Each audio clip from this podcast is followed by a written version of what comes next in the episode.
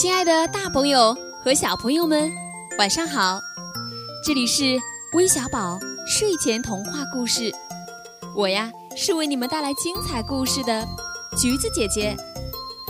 那今天我们的宝宝秀又有哪三位宝宝隆重登场呢？快让橘子姐姐来介绍一下吧。他们是三十六号六六，三十七号小溪，三十八号邱博凯。同样的，如果你喜欢他，就请在我们微信平台直接回复他们的序号和姓名，就可以为他们投上宝贵的一票了。听到这熟悉的旋律，大家就知道今天呀，一定是有人过生日啦。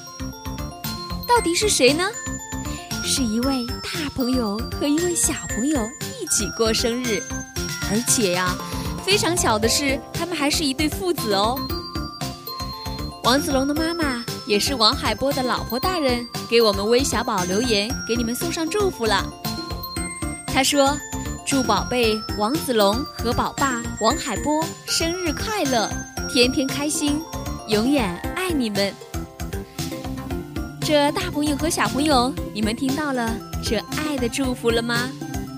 在这里，橘子姐姐也祝你们生日快乐。接下来，快来听听专门为你们点播的成语故事吧。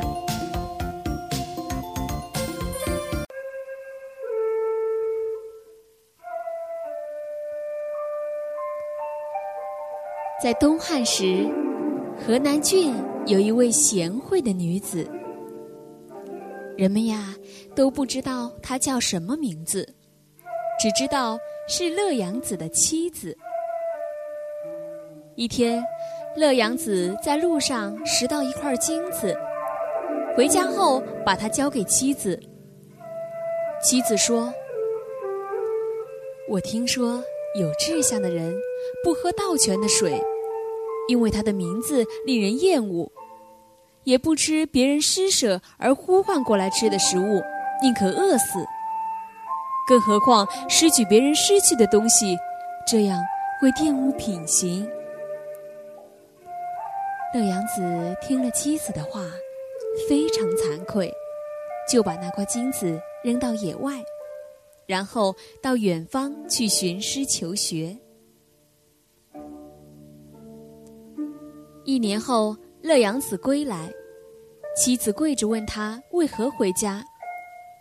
乐阳子说：“呃，出门时间长了，想家，没有其他缘故。”妻子听罢，操起一把刀，走到织布机前说：“这机上织的绢帛产自蚕茧，成于织机，一根丝一根丝的积累起来，才有一寸长；一寸寸的积累下去，才有一丈乃至一匹。今天如果我将它割断，就会前功尽弃，从前的时间也就白白浪费掉。”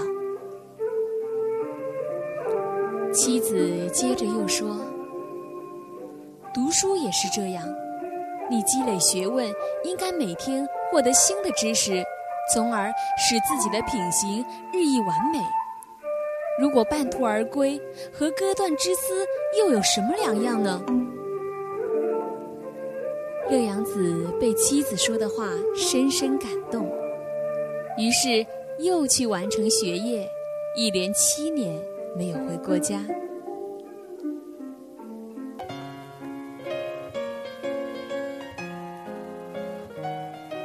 朋友们，听了这个故事，你会想到哪个成语呢？让橘子姐姐来告诉你吧。半途而废就是从这个故事而来。这个故事告诉我们呀，做任何事情都不可半途而废，要善始善终。那在故事的最后呢，再次祝小朋友王子龙和大朋友王海波生日快乐，宝贝们，晚安。